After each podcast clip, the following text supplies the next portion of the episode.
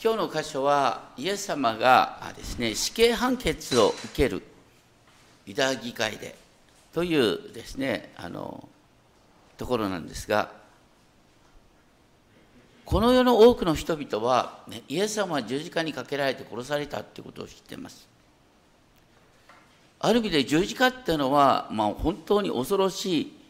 い死刑の道具ですから十字架を首からぶら下げてる人はまるでギロチンをぶら下げてるのと同じだとも言える。なんでそれが愛のシンボルになったかというと、ね、十字架にイエスの愛が現れているからっていうことなんですが、でも私たちそこで忘れちゃいけないのは、イエス様は悲劇の主人公じゃなくて、イエス様は3日目によみがえって今天においてこの世界を治めておられる。いろんな形でイエス様の救いの技を私たちは見ることができる。そして有名なヘンデル作曲のメサイアは、ね、三部構成の中の真ん中の二部の終わりにおいて、ハレルヤ、ハレルヤって歌われる。He shall reign forever and ever. King of Kings, Lord of Lords. まあ、とにかくイエス様は今すでに王の王主の主としてこの世界を治めているんだというのが私たちの信仰告白なんです。再臨を待たなくてもすでにイエス様は王の王主の主なんだっていうことを私たちは忘れてはいけない。今日のところでもイエス様ご自身が自ら死刑判決を引き出してるっていうのが不思議なんです。しかも今日のところで引用されるのはダニエル書7章なんですがそこで言われているのは最終的に私たちもキリストと共に王となるんだということが書いてある。私たちはキリストと共に王となるんだっていうことを考えたらもうちょっといろんなことをですね余裕を持って見ることができるのかなって思います。今マタイ26章57節の文脈はどういうことかっていうとちょっと前にねこうイエス様十字架にかかるのは金曜日ですがその木曜日の夜最後の晩餐が行われてその後ゲッセマナの園でイエス様はね本当に必死の祈りをした。でゲスマネの園での祈りの後ですから、ね、あのユダを先頭にした一団が来てイエスを捕らえたってことですがもう真夜中になってるんです。真夜中にイエス様イエス様が捕らえられたのに57節を見るとね大祭司カヤパのところに連れて行かれていったらそこには立法学者たち長老たちが集まっていた。なんでね真夜中に捕らえられたのにあのユダヤ人の指導者がここにすでに集まってんだよ。って不思議に思うね。実はここで 大切なことがあの省かれてるんですね。ヨハネの福音書の18章13節以降を見るとイエス様が捕らえられた後に直後に連れて行かれたのは大祭司カヤパのですね舅であるアンナスのところだ。アンナスっていう大祭司は紀元6年から15年まで大祭司で彼の後は息子が継いでその後この娘婿であるカヤパが継いだっていうことで要するにアンナスはねもう大祭司じゃないんだけどみんなからは最高権力者と見られていたってことなんですそこのところにイエス様が連れて行かれてその後公式な、ね、あの手続きということであの カヤパのところに連れて行かれるっていう流れ。でそこに58節ペテロは遠くからイエスの後についていったっ先日やったようにペテロは大祭司のしもべの耳を切り落としてますのである意味でペテロはお尋ね者なんですがねペテロは怖かったでし怖かったでしょうがちゃんとね逃げずについていった。他の多くの弟子たちは逃げていた。だから、ね、ペテロさんはそんなに頑張ったんだ。ということがここに現れます。そういう中で59節。さて最主張たちと最高法院全体はイエスを死刑にするためにイエスに不利な偽証を得ようとした。ここで最高法院全体って書いてあるからこれなんか最高法院サンヘドリンが開かれていたのかなと思うんですが真夜中に最高議会が開かれるってことはありえないんですよ。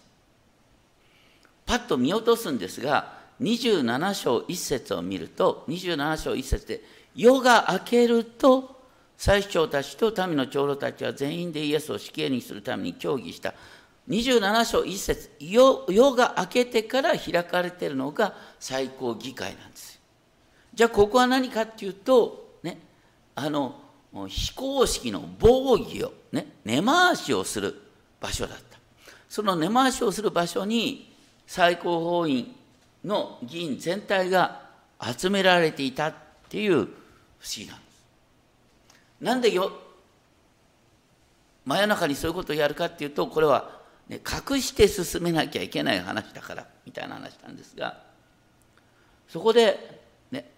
ショックなのはもうイエスを死刑に定めるっていう結論が決まってて死刑にするためにねあの偽の証言を偽証を集めていたっていうとんでもない話だ多くの偽証人が出たが証拠は得られなかったと書いてありますがあのユダヤの立法では、旧約聖書ではあの偽の証言はとんでもない重い罪になるんです。新明記19章15節以降を見ると、ね、当時のユダヤに最高裁判所的な機能があった。そこでね、指揮をするのは大祭司なんです。そこに書いてあるのは、新明記19章15節からのところですけども、いかなる咎でもいかなる罪でも、ね、全ての人が犯した罪過は、一人の証人によっては立証されない。二人の証人の証言、または三人の証言によって立証される必要がある。じゃあ証言が矛盾した時はどうするかっていうと、大祭司が、ね、その証言が嘘か本当かを見分ける責任があるんだ。そこで書いてあるのは、主の前に立つっていうことと、祭司の前に立つってことは同じなんです。だから大祭司が主を、主の代理として立つんです。その大祭司が偽りの証言を集めていたなんてことは、もう本当立法の根本をないがしろにするんです偽証罪については非常に恐ろしい罪があります大体10回のね中にあなたの隣人について偽りの証言をしてはならないってあるでしょ。で当時は偽りの証言っていうのはどういう時に出てくるかっていうと憎ったらしいのがいて、ね、あいつを葬り去りたいっていう時に偽りの証言が出てくる。でそういう偽りの証言を出した人はどうなるかっていうとその新明記の記述によるとね偽りの証言によって人を殺そうとしたんだからあなたは偽りの証言をしたことによって死刑が決まるんだって書いてあるんです。だから偽りの証言は死刑になるんです。それを分かってて最初たちは偽りの証言を集めたってんですからもう本当にありえない。でも一応手続き上は彼らはねあの誰から非難されてもねある程度の手続きをするわけ。でそこのところで困っちゃったのは、ね、証言は複数の証言が一致してなければ認められないってんで偽り集めたところでですね一致した証言にならなかった。それで彼ら困っちゃった。でもなんかどうにかくっつけようとしてね。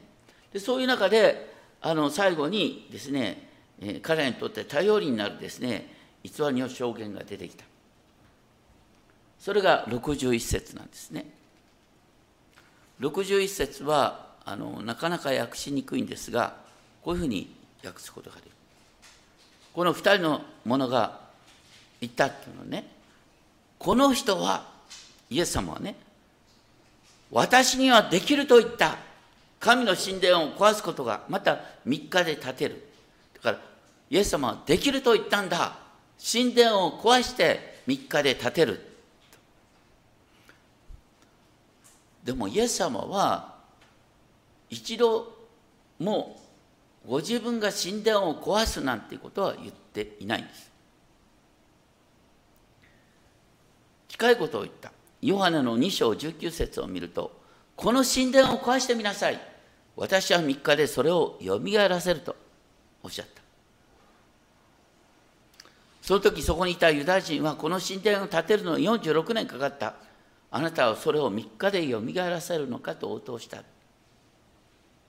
そんなバカなことを言うな。でもそこで言われたのはね3日で神殿完成なんかできるわけないだろうっていうのが話だった。じゃあイエス様はどういう意味で3日で神殿完成したんですか？これ本当にねあの中心中の中心ですがイエス様は十字架と復活によって神殿の機能を完成した神殿何のためにあるの？罪の許しを与えるためでしょ？そして神の臨在を表すためでしょ？イエス様の十字架と復活でもう神殿は完成したんですよ。だから今私たちの前にエルサレム神殿ないなくたっていいんですよ。でもねあのイエス様はその流れの中であの言ったのはイエス様がこういう発言をしたのは宮清めの時だった。いわゆる、えーと、エルサレム神殿の外庭で、えーと、生贄が売られたり両替商がいたりなんかした。その時にイエス様は私の父の家を商売の家にしてはならないとおっしゃった。また別の宮清めの際にはマルコ11章17節ではこうおっしゃった。私の家はあらゆる民の祈りの家と書いてある。とイザヤ書を引用して言ったんです。だからイエス様は、ね、当時のエルサレム神殿を壊すなんて言ってないんですよ。本来エルサレム神殿は私の父の父の家でありあらゆる民の祈りの家である。イエス様が問題のしてるのは当時の祭司長たちがエルサレム神殿を自分の、ね、お金儲けまた権力のために用いてた、ね、そこで商売人はあの祭司長の、ねえー、許可とか祭司長にお金を払ってさそしてそこで商売させてもらってんだよ。そういうやり方をイエス様は否定した。で、そういう神殿は滅びるんだよっていうことはイエス様おっしゃった。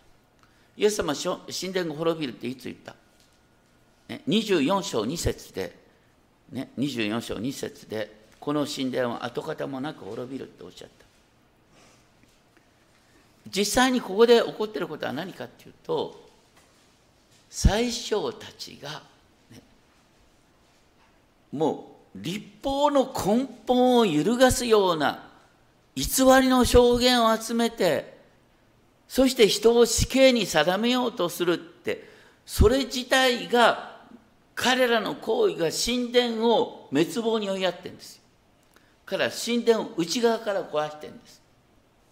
その結果としてイエス様の十字架から40年後にエルサレム神殿は廃墟となるんです。だから神殿を壊そうとしてるのは当時の宗教指導者なんです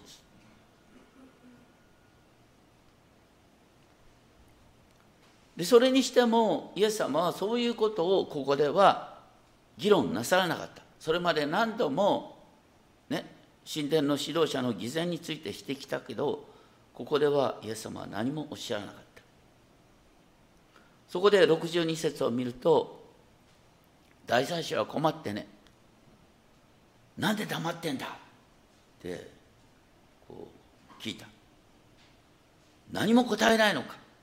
この人たちがお前に不利な証言をしているのは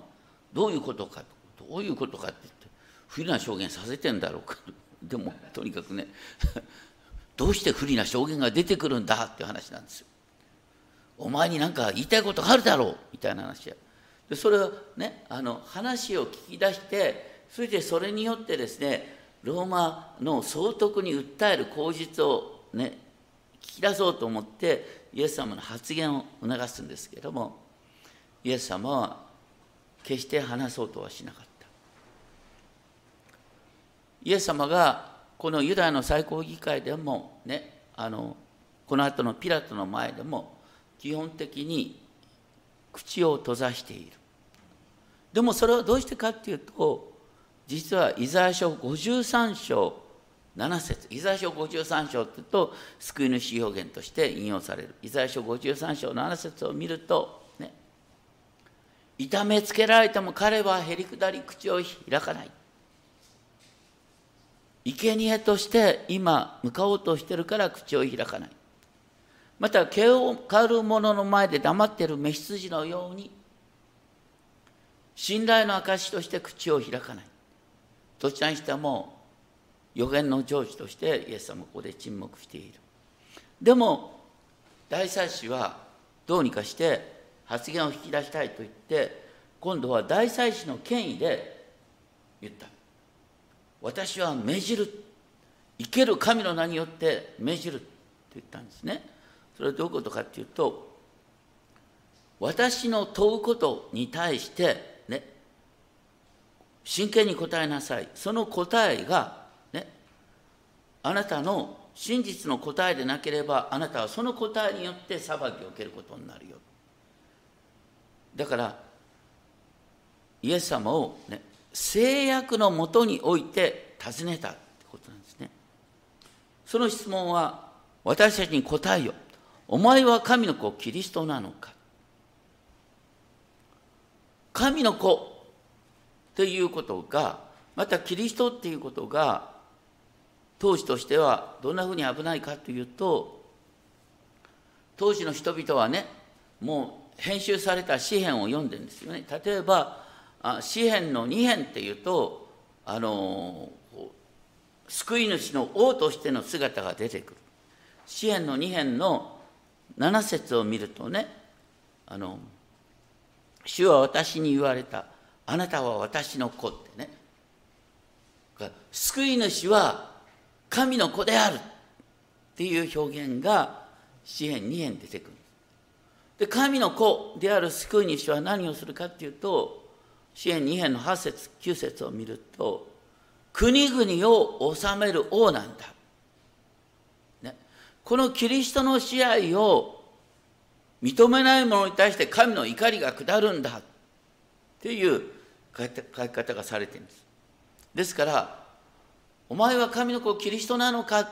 ていうことを支援当時の人々がよく知ってる支援二編の文脈からすると、ね、そうだって答えた途端、ね、ローマ帝国の上に立つもんなんだな、お前はってことなんです。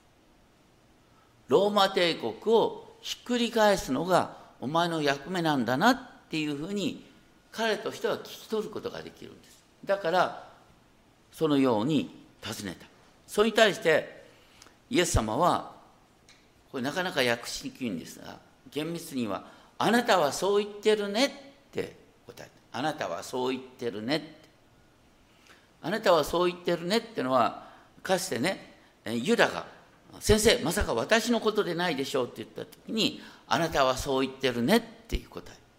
え。これはあの現実的にはあなたの言う通りだっていう意味になるのでまあここにあなたの言う通りだっていうふうに訳されてるんですが、まあ、実はちょっとあの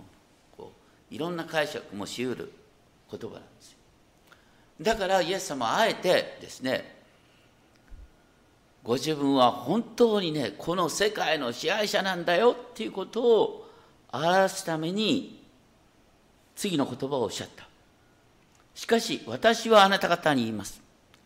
あなた方は今から後に見ることになる。今から後にあなた方は見るんだよ。何を見るかっていうと人の子が力ある方の右の座につくっていうことと天の雲と共に現れるってことを見るんだ。力ある方の右の座につくっていうのはなんかちょっとピンとこないかもしれませんがあのとこのちょっと前のマタイの22章をちょっと見てほしい。マタイの22章の41節からのところで22章の41節からのところでイエス様はパレサイ人と会話をした。イエス様はパレサイ人に聞いた。あなた方はキリストについてどう思うか。彼は誰の子か。パリサイ人は答えた。ダビデの子です。イエスは彼に言われた。それではどうしてダビデは御霊によってキリストを主と呼び主は私の主に言われたあなたは私の身の座についていなさいと言われたのかこれはどこの引用ですか？詩篇110編の引用です。詩篇110編というのは今日一番最初に読んだ詩篇です。意外なんですが詩篇110編とっても分かりにくい詩篇なんですがこれが、ね、新約聖書で一番多く引用されている旧約であるとも言われるそれほどに詩篇110編って大切なんですよ。で詩篇110編って書いてあることはねダビデが私の主って呼ぶ方が実は神の右の座について、ね、この世界を治める方であるっていうことなんです。それともう一つねこの力ある方の右の座につくっていうこととセットに言われたのが天の雲と共に来るって。天の雲と共に来るっていうと皆さん当時の人々は何を思い浮かべたこれはね分かってないとごめんなさい。あの本当に新約聖書が通じないんですあのダニエル書7章を開いてみてください。旧約の1522ページ。ダニエル書っていうのはイエス様の時代にとってもよく読まれていた書です。1522ページ。ダニエル書7章13節、夜の幻を見ると見よ人の子のような方が天の雲と共に来られた。天の雲と共にっての雲っていうのは、ね、孫悟空の話じゃなくて、ね、雲っていうのは栄光の表れなんです。だから栄光を帯びて人の子のような方が現れた。その方は年を経た方のもとに進んだ。年を経た方ってのはね全能の父なる神ですよ。父なる神のもとに進んでその前に導かれた。そしてこの、ね、人の子に主権と栄誉と国が与えられたってことは人の子が神の右の座について世界を治める、現代の日本でいうと総理大臣の立場ですね。そういう立場を人の子が与えられる、ね、ここを見ると7章13節14節を見ると、ね、イエス様この御言葉を引用したってことはイエス様このこれによって何を言ったかというと私は全世界の王だって言ったんですよ。ローマ皇帝なんかね、目じゃない。私は全てを支配する王だっていうことを宣言したことになるんです。でダニエル7章っていうのはどういう文脈かとこれはある意味でダニエル書の要約みたいなもんなんですがダニエル書7章の3節を見るとね4頭の大きな獣が現れた。4頭の大きな獣っていうのは当時の解釈としては比較的こういうふうに解釈されたらしい。ね。イエス様の時代の前に世界を治め続けていた帝国。第一はバビロン帝国。次はペルシャ帝国。その後アレキサンドル大王のギリシャ。で第四の獣がローマ帝国だ第四の獣の時に傲慢な王が現れる。その傲慢な王については7章11節に書いてあるんですが同時にあの7章19節を見るとダニエル7章19節でね傲慢な王が現れて7章21節によるとその傲慢な王が生徒たちに戦いを挑みだから神の民に戦いを挑み神の民を滅ぼす寸前になるっていうことなんですね。その時に人の子が現れるんです。だから人の子はどういう時に現れるかっていうと神の民がもう絶対絶命っていう時になって人の子救い主が現れてそして救い主が王の王主の主としてねローマ帝国をもう勝る権威で世界を治めるよって書いてるのがダニエル書なんです。だからイエス様おっしゃったのはすごいことなんですよ。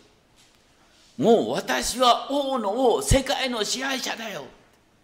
ダニエル書7章に書いてある通りなんだ。って言ったんです。それ聞いてねこうちょっとこいつ頭がおかしいどころかあのもうそれだけでも死刑あの神を冒涜したって考えるのは当然ですよ。皆さんの前でそんな人が現れたら私は王の王だ。バカか、ね、それとも真面目に言ってるんだったらこれ危ないと、ね、こいつは、ね、あの人々を先導してですね国を破滅に導くと言って殺さなきゃいけないというのは当然なんですよ。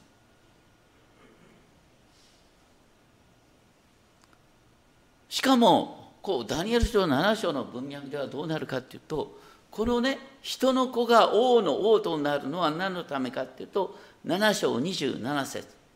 国と主権と天下の国の権威は意図高い方の生徒である民に与えられる。意図高い方の生徒って誰ですか？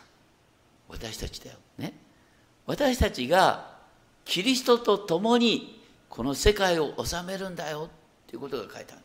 る。もうあまりにもスケールが大きすぎて私たちはキリストと共にこの世界を治めるんですよ。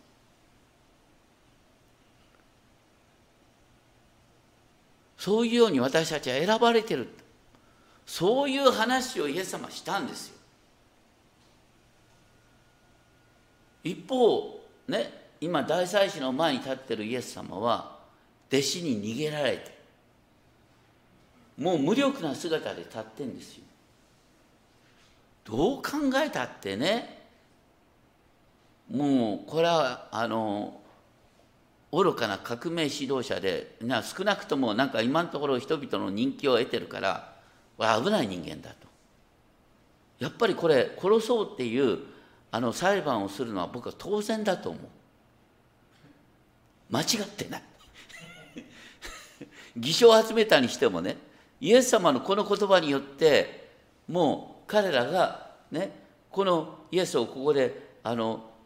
死に値すると言ったのはこれは当然ですよ。何も間違ってないです。こんな人をほっといたらとんでもないことになったでも私たちはそう思ってないね。それはどうしてですか？本当にイエス様は王の王だと思ってるからです。本当にね多くの人を誤解してんだけどイエス様はいい人じゃないのよ。いい人だったら私は王だ王の王だなんて言わないんだよ。人間的な価値観からするとイエス様はとてつもなく傲慢なんです。でも傲慢じゃなくて本当に神の子だから言えたんです。私たちはそんなふうに本当にイエス様を全世界の王だっていうふうに認めているだろうか。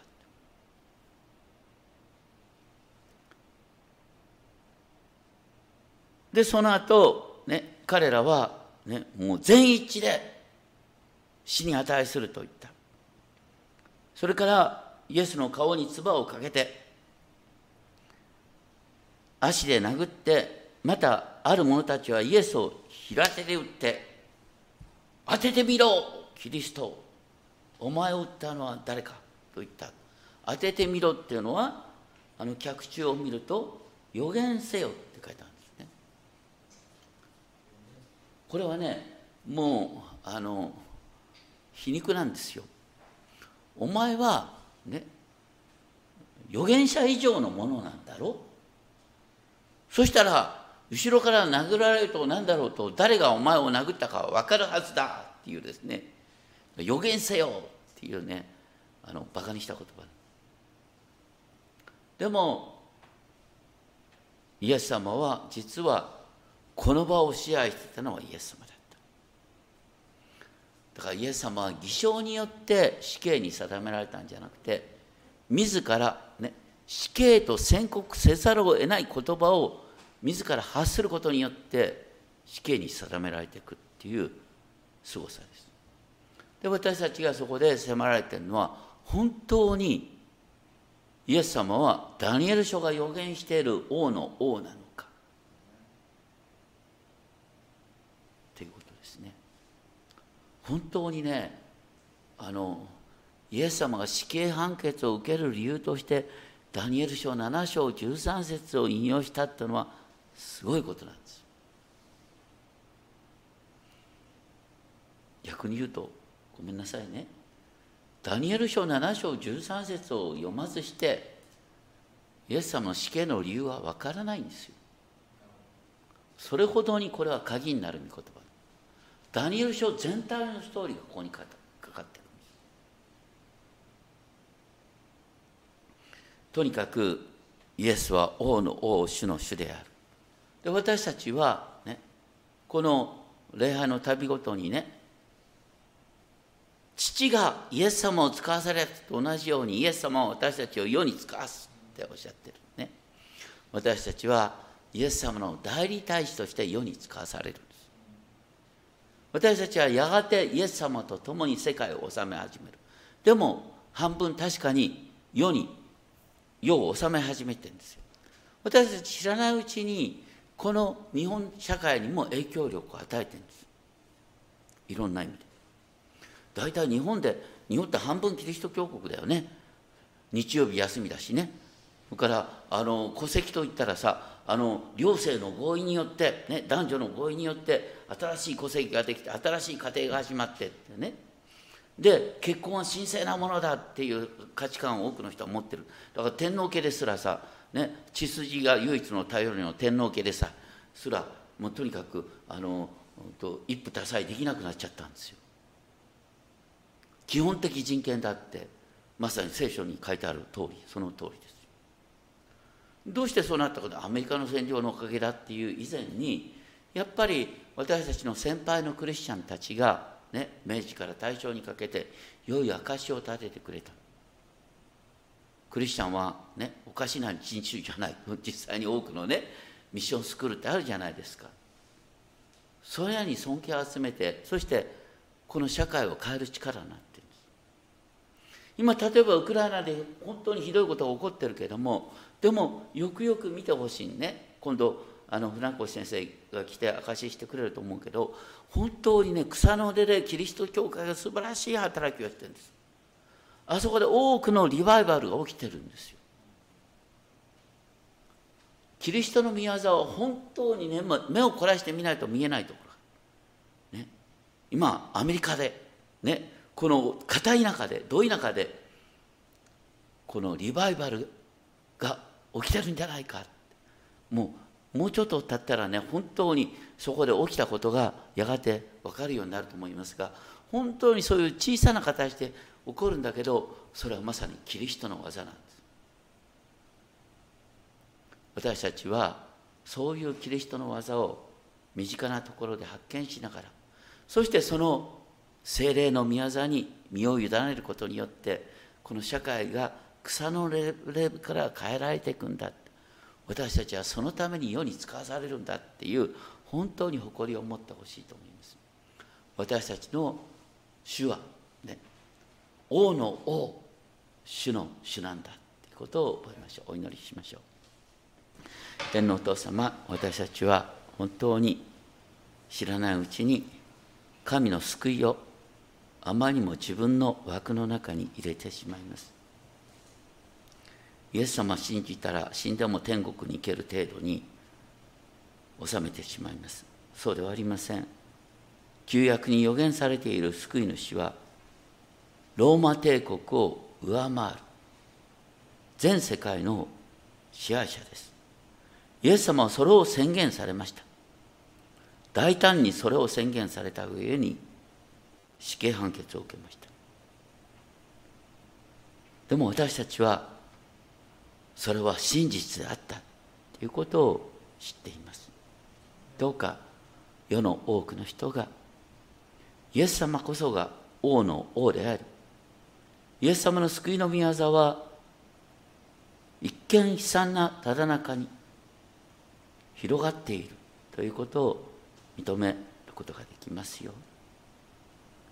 身近なところで起きている愛の交わりを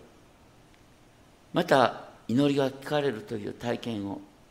どうか見させてください。キリストの支配が